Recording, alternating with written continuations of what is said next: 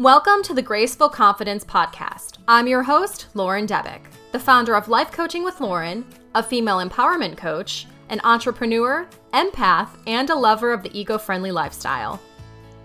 My mission is to help women take control of their lives by teaching them how to increase their confidence in an authentic and genuine way so they can achieve both personal and professional goals. I will share ways to increase your confidence tips on how to integrate grace into your life, as well as stories and advice from other experts on how, as women, we can better empower ourselves and those around us. I will show you exactly how to use the power of confidence and grace to create an empowering and invigorating life that you are excited about waking up to every single day.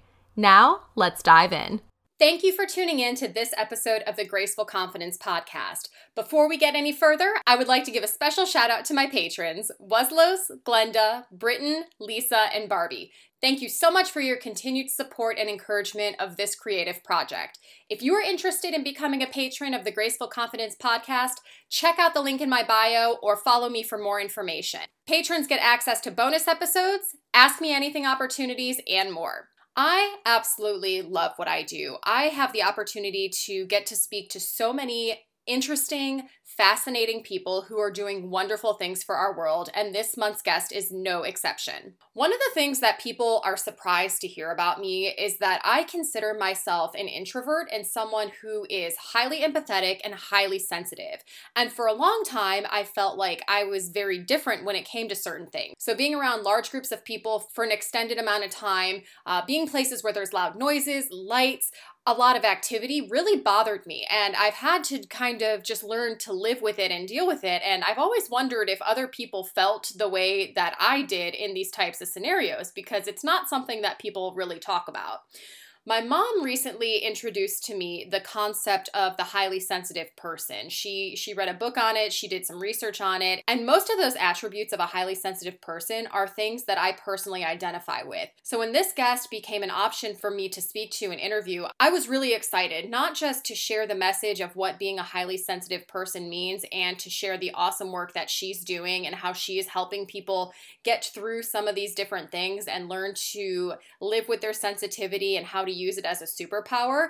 But I also selfishly was really interested in it for myself because this is something that I have been struggling with and something that I have been trying to come to terms with and find out how to use for myself as well. So if there's anyone out there who feels a little bit different, who has been told their entire life that they're too sensitive and they need to toughen up, they need to get thicker skin, this episode is for you. I'm so excited to introduce Sarah Kessner.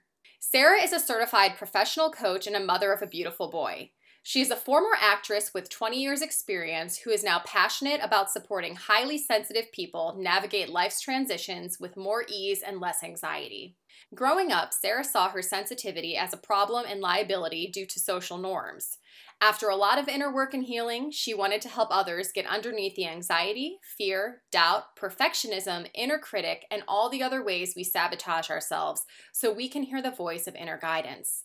In today's episode, Sarah is going to share with us how we can develop more self trust and implement tools that can help us live a more courageous and empowered life while using our sensitivity. I hope you enjoyed today's episode. Sarah, thank you so much for being here. Lauren, thanks so much for having me. I'm really excited to be here. So, the first question is What is a highly sensitive person? Great question. So, the term highly sensitive person or HSP was coined by Dr. Elaine Aron. She wrote a book that came out way back in 1996 called The Highly Sensitive Person, based on a lot of research that she did when she was in her PhD program. And um, essentially, what it means to be a highly sensitive person is that you are less tolerant of a lot of stimulus, right? That your tolerance for stimulus is smaller than someone who is less sensitive. And I like to think of sensitivity on a spectrum. And um, this man named Dr. Pluess came up with this metaphor that I find to be really useful that is that there are dandelions in the world, there are tulips in the world, and there are orchids. And dandelions make up of about 30% of the population, And like uh, a dandelion, uh, dandelions can grow anywhere, right? They can uh, erupt out of a little crack in the sidewalk and thrive and do just fine, right? And so that group of people is our sort of least sensitive group that they can thrive under any conditions. They're not so sensitive to their external environment. And then there's about 40% of the population that are tulips, right? And tulips need, you know, nice flower bed. They need an adequate amount of sun, an adequate amount of rain in order to thrive.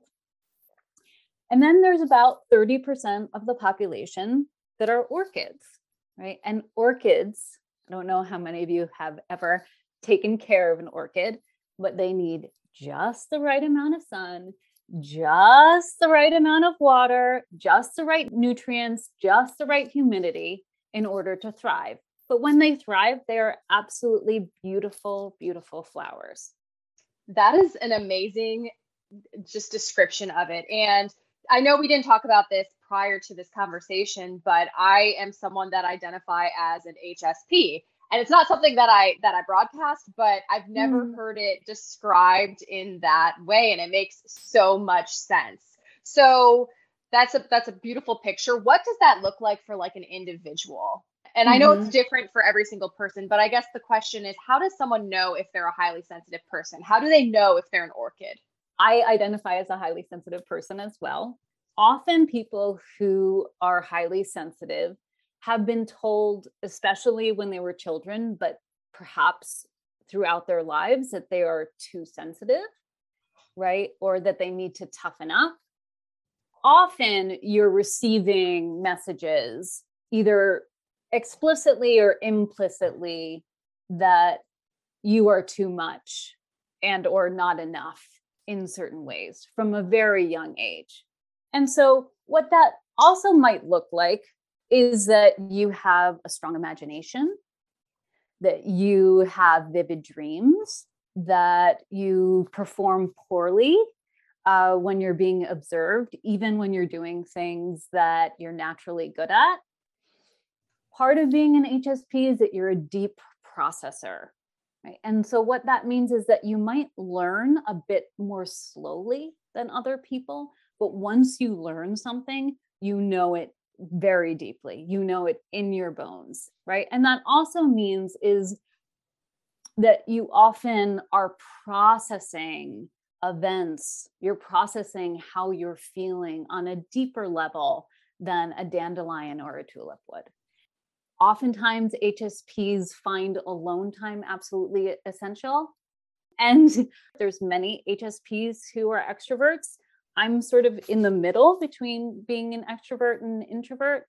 And there are many HSPs who identify as introverts. Regardless, HSPs need time alone to recharge their batteries. Something that I find interesting and cool about high sensitivity is that you're really aware of subtle changes in the environment, right? And so someone might get like a really subtle haircut, like just a trim, and you notice it. Or you notice when you walk into an office and a plant has been moved from one side of the room to the other, right?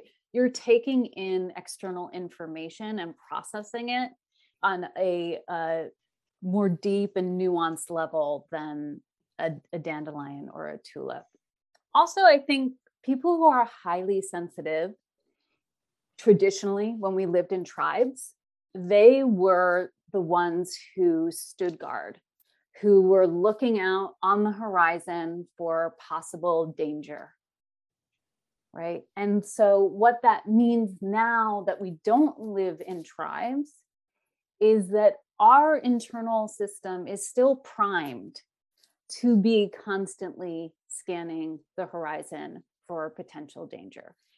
And, and so, what that means is that we are more sensitive, of course, and we also are more prone to anxiety than uh, a typical dandelion or tulip. And that's a lot of the work that you do with clients, correct? Is working with HSPs, helping them discover their gifts and helping them realize that they are strengths that that we have within us what is that process like and why do you think it's so difficult sometimes for HSPs in today's world? Well, I would say that the dominant culture is not very supportive of highly sensitive people. And I actually do think that that is changing.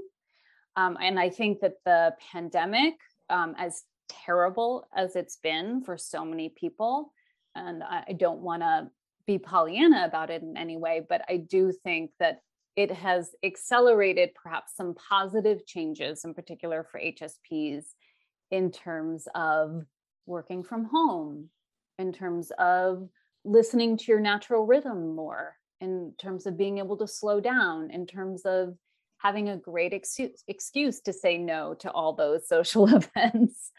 Our society is not designed for HSPs, but I do believe that it is changing over time. And that is one of the challenges for highly sensitive people to accept that they're not flawed, that there is nothing wrong with them, right? I, I wouldn't, I'm not saying that highly sensitive people are God's gift to the universe, right? Uh, but it is, it's a neutral trait, right? And there are beautiful things about the trait and there are drawbacks to the trait, just like any person walking on earth, right? But we tend to, in our culture, probably glorify the dandelions much more than the orchids. It's like it's just a different flower. You mentioned that there are some beautiful traits and some drawbacks to the trait. What are some of those beautiful mm. attributes of, of the orchid? So we are more in tune with the pain of the world, but we are also more in tune with the joy of the world. And when we allow ourselves to feel the pain, we open ourselves up to also feeling the deep joy. And I think that that is one of the most beautiful aspects of being a highly sensitive person. Um, highly sensitive people are deeply creative and they're uh, phenomenal listeners. They're incredibly empathic they make wonderful teachers and guides and advisors because of how thoughtful and conscientious they are. How about some of the drawbacks? I know you mentioned anxiety. What mm-hmm. are there any other drawbacks? Sure. I mean, so the flip side of conscientiousness is perfectionism. And so many highly sensitive people, because they are so conscientious that conscientiousness can go into overdrive and lean towards perfectionism right? Which you know i think that highly sensitive people are really uh, wonderful employees usually but oftentimes at their own at their own expense of their own um, mental well-being right? That their perfectionism just can really zap your sense of happiness, your sense of joy, your sense of pleasure. Um, so that is definitely a drawback to being a highly sensitive person. You know, of course, our anxiety can get in the way. Uh, it's another thing that steals our joy, right? This sense of constantly having to be on alert, constantly waiting for the other shoe to drop or getting into a place where we're dress rehearsing tragedy, right? that is another way that our high sensitivity, you know, it isn't so helpful. Can we talk about that piece for for a mm. moment? How do you help clients work through that piece? So holding on to those beautiful attributes, holding on to those strengths, but then working through that anxiety and and being mm-hmm. able to handle that a little more level-headed, if you will. Yeah, so um, there's a few modalities I use. One of the modalities that I find to be most useful is internal family systems or IFS, which was developed by this man named Dr. Richard Schwartz. And um, what he talks about in his work is that we are made up of many different parts. Okay. And these parts that we're made up of are um, protectors, right? And a protector might be um, an inner critic, a perfectionist, a taskmaster, right? Some kind of manager, right?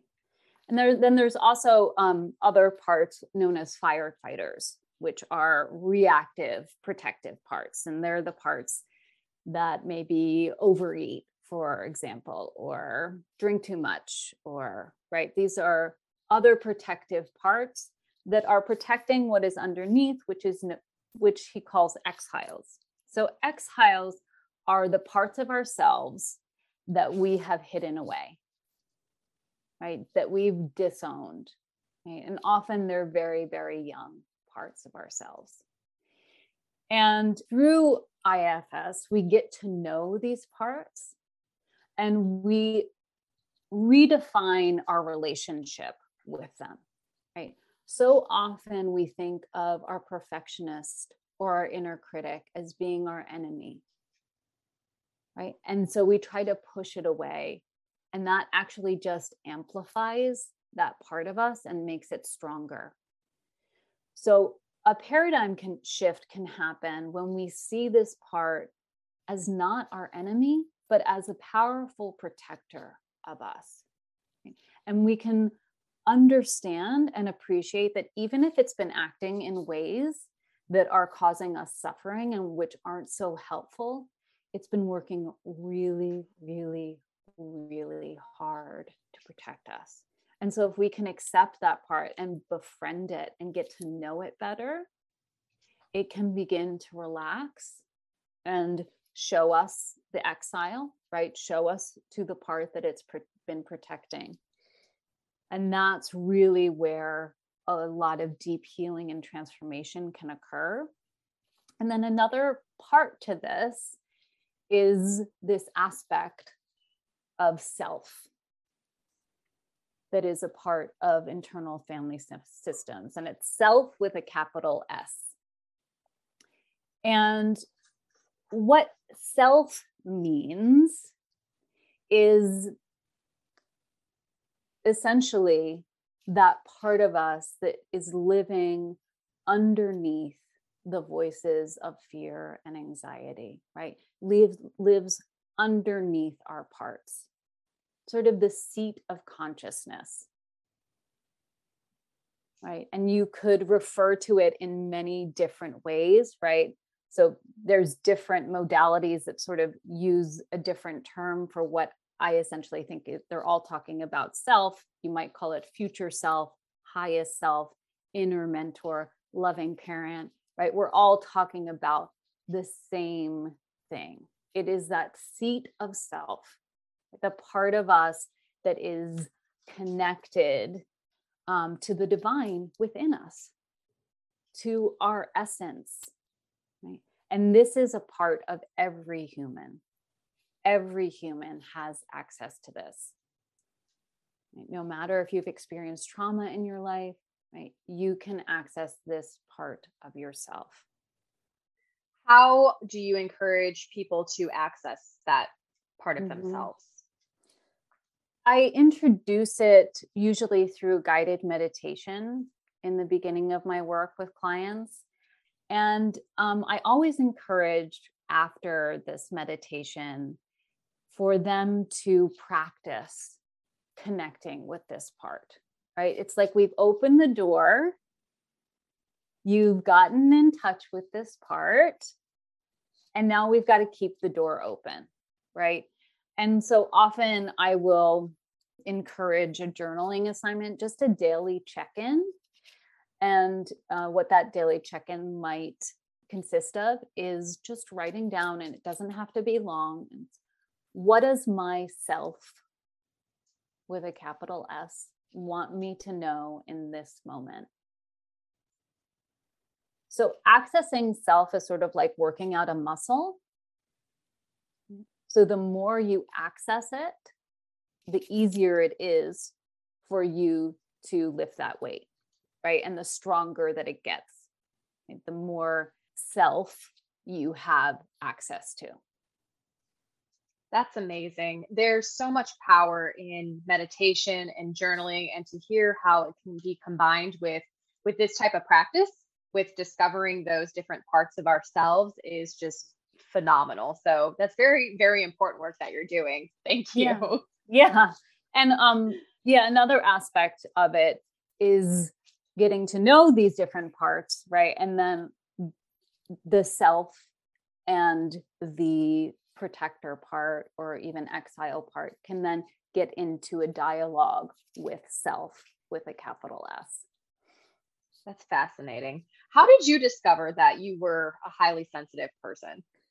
Yeah, long and winding road. Um, that song is like I was told constantly when I was a child that I needed to stop crying, that I was too sensitive. I was told that by mainly teachers, by peers, um, somewhat by by uh, by parents and people um, within my family. And it's not about blaming them. Like I realize that everyone is doing the best they can. It's just you know that's the culture that we live in. And I was going through a period of time in my late 20s, and I had recently been through a bad breakup um, and was feeling very confused and overwhelmed in terms of my professional life, what I wanted to do, and in terms of my personal life. And I had been believing for, you know, 20 something years that there was something wrong with me, that I was broken in some way, that I was flawed, different, and that, you know, it was, I was unfixable, right? That there was just something deeply wrong with me. And the beauty of that is that it led me, of course, to go, going to therapy, and it led me, of course, to a lot of inner work and I can't remember how I discovered the book, but I uh, did discover the book, The Highly Sensitive Person by Dr. Elaine Aron. And reading it, it was just like light bulbs kept going off for me. I was like, oh my God, wait a minute.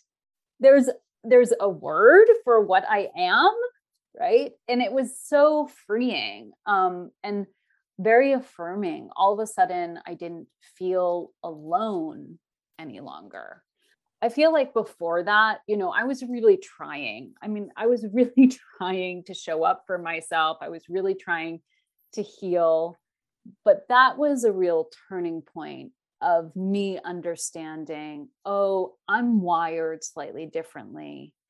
And then, you know, a slow journey of me getting resourced and getting in touch with finally the right people who could understand my temperament right and i'm so grateful for those uh, counselors and coaches and mentors who who have helped me along my journey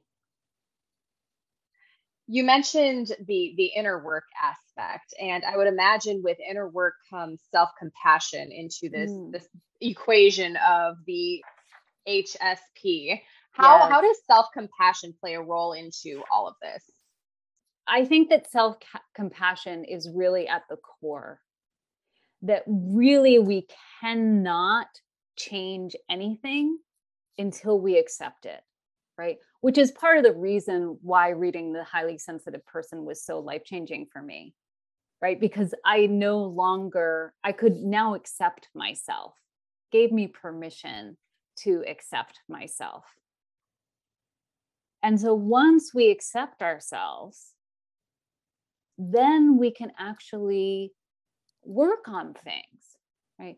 Pema Chodron, who's a pretty famous Buddhist American monk, says the problem is that the desire to change is fundamentally a form of aggression towards yourself. The other problem is that our hangups, unfortunately or fortunately, contain our wealth. Our neuroses and our wisdom are made out of the same material if you throw out your neuroses, you also throw out your wisdom. Wow. I love that because when we can soften towards ourselves, our anxiety, our fears, our inner critics, our perfectionism, all of that softens. As opposed to, I'm just, I'm working at my perfectionism so hard and I don't real, I don't know why it's not changing. It's like, um, well, maybe it's not shifting because you're approaching it with the same mentality with your perfectionist, right? You're trying to be perfectly imperfect, right? I think it's Albert Einstein who says that we can't solve a problem with the same level of thinking that created it. So if our inner critic, our perfectionist, our ego, our taskmaster, whatever it is that is the problem, right? If we are going at it from this place of aggression from this place of you need to change and you need to fix yourself. We're just entrenching these parts more deeply. So how would someone soften that mm. that relationship between those parts of themselves? You mentioned we have to accept ourselves. That can be hard sometimes. How do you recommend people do that? yeah. So I think often we talk to ourselves in a way that we would never tolerate other people to talk to us. And so, what can be helpful is one, I think we have to recognize how we're speaking to ourselves. So many of us are just speaking to ourselves so unkindly and are not even aware that we're doing that, right? So, first of all, is unfusing ourselves, if that's a word, from this voice, right? Recognizing that it is not us, it is not who we are, it is not the totality of who we are, it is just a part of who we are. Recognizing that it is a protector, right? That it is protecting ourselves from a small, wounded part of ourselves and then practically, an exercise that your listeners could do would be to write down what would they say to a friend who is in a similar situation or who is telling themselves a similar story. And then what can be helpful is to write it down and to go away from it, go take a walk, right? and then come back to it and read it to yourself and and take it in and notice right that hmm maybe there's some softening that's happening here. And also to recognize that this is the journey of a lifetime. That there is no there there right? That you're going to fall back into old habits. You're going to move forward and you're going to be like, oh, I've got this. Oh, I'm doing great. Look at me. I'm like, I'm rocking at life. And then, you know, you'll hit a speed bump and you'll be like, oh my God, no, I thought I had this figured out. Right. And that's just all a part of it. I believe that we're sent here to learn some lessons, and we're essentially learning the same lessons over and over and over again on a deeper and deeper level. I would absolutely agree with that. um, going back to one of the beautiful attributes of orchids, you mentioned creativity. Mm. How do HSPs tend to be more creative than than some of their counterparts? That's a good question. So, um, I believe that everyone has the ability to be creative, right? That creativity isn't just reserved for the few, for mm-hmm. the ones who were told by their art teacher in elementary school that they drew the lion the best, right? Right. Creativity is for everyone. What I do think that um, highly sensitive people, if they have an advantage with creativity, is that they are generally more in tune with their inner life, with their dreams, uh, with their feelings. If they're functioning well, they're honoring their rhythm um, which makes space for more creativity naturally to bubble up in their lives. What do you mean by honoring their rhythm? from a very young age, we are taught to ignore our internal rhythm, right? Come on, got to get up, got to get ready for school, got to eat your breakfast. Come on, get on your hat, get on your gloves, go to school. All right, get in the car. All right, we're in the car. Okay, we're going. Get out of the car. Okay, go to classroom. Okay, from 9 to 9:30, we're going outside to do this and blah, blah, blah, blah, blah, blah, right? And it just goes on and on. Right? So we are taught, you know, implicitly, explicitly not to listen to how we want to move through the world. And part of reconnecting to self is learning to tune into what is my natural rhythm? What is the next thing, the next loving action that I want to take? And I'm not talking about some sort of elaborate self care. I'm talking about, wow, I need to go to the bathroom, right? Or I need a drink of water. That's all a part of honoring your rhythm.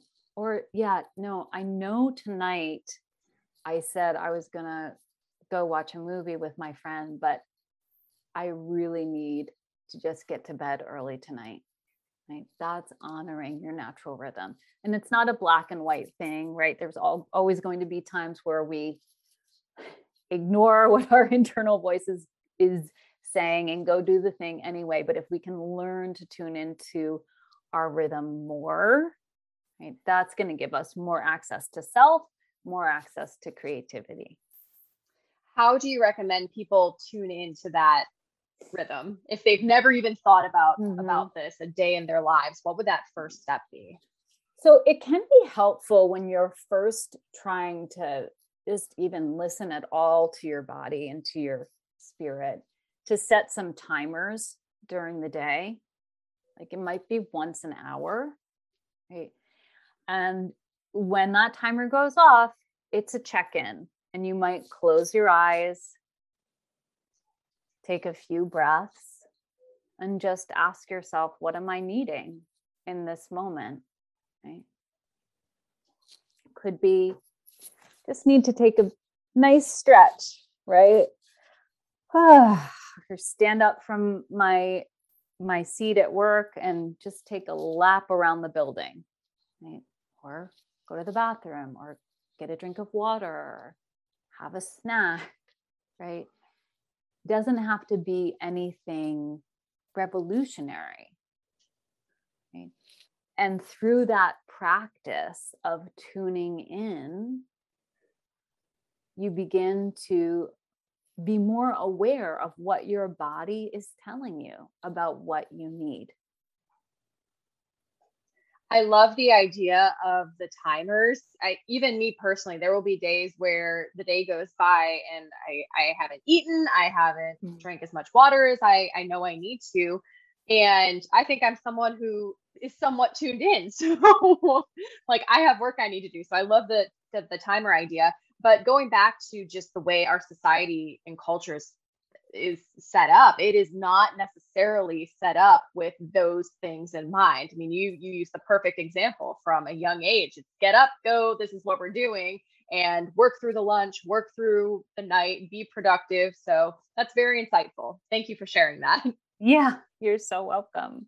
Thank you. We, we have some work to do but that's okay one of the questions that that i thought of is you mentioned that highly sensitive people tend to be the ones who can b- see things, see the danger that's coming. And that can be used in, I would imagine, a variety of ways. Obviously, personal safety, but also in business or in the workplace, you may be able to identify potential risks. Mm-hmm. How would you encourage someone who might be highly sensitive to be able to vocalize those things, though? Mm. Uh, that's a great question highly sensitive people tend to do well in roles where they're advisors in some sense, right? Rather than in roles where like they're salespeople or like everything's on a like time crunch, right? Heavy duty kind of time is of the essence kind of roles. It takes courage to speak up. And it's a muscle it's really, I think, the muscle of self trust that you um, are needing to exercise. And so, what I would encourage is to start small with exercising that muscle of self trust. What that might look like is instead of when you go to the grocery store, asking your husband or your wife, what apple should we get? Like, I really don't know, right? Should we get the Honey Crisp or should we get the Fuji? Right? To practice self trust, right? Mm, I feel like the Fuji today. Let's get the Fuji, right? To start that small, right? We need we need to start small in order for a habit to be established. Right? I think James Clear says a habit needs to be estab- established before it can be perfected. Right? And so to look at ways where you might outsource what your own inner guidance is telling you and look for ways where you can begin to exercise that muscle of self trust. And then, you know, there are times where we know we really need to speak up and it's scary, but we just need to do it. And and we know, you know, on a certain level, we're connected enough to self to know that we're ready. And in those cases, it can be really helpful, if at all possible, to write down what we want to say beforehand, right? To take the time away to reflect so that we're clear, so that we feel grounded, so that we feel connected, as connected as we can to self energy, and then to come in to the room as ready as we can be, knowing that it's probably going to still feel uncomfortable, but as ready as we can be to share the, what needs to be shared. Those are great tips. Tips that I am going to take to heart actually myself and start using. Sarah, what what do you enjoy most about what you do?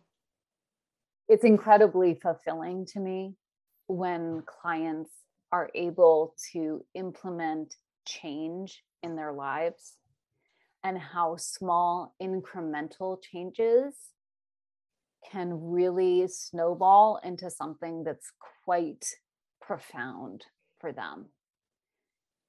I love it when uh, a client is says perhaps oh, I was going to email you about what I was what I should do about something and then I took a moment and I reflected and I practiced self trust and I figured it out. Like that is huge, right? I think one of the biggest things that I love about coaching is um, that it helps me to feel more connected with others. And that I learn as a coach so much from my clients, as much as, if not more, than what they learn from me. It really is a relationship where I am giving, yes, but I am also receiving so much. And for that, I am just incredibly grateful. If someone wanted to learn more about you or potentially find out more to, to work with you, where could they find you? Yeah, so they could find me at my website, of course, www.sarahkoestner.com, or my Instagram handle, Sarah Koestner Coach, and it's S A R A H K O E S T N E R. Awesome. Well, Sarah, thank you so much for sharing your knowledge, your wisdom, your your grace. I know the mantra I'm going to take away with me today that I just made up is start with the apples. Like start yes. small, start with the apples and let it grow from there. So yes. thank you so much. You're so welcome. Yes, I love that. Start small. Absolutely. We have to start small otherwise it's not sustainable. Small change is what's sustainable.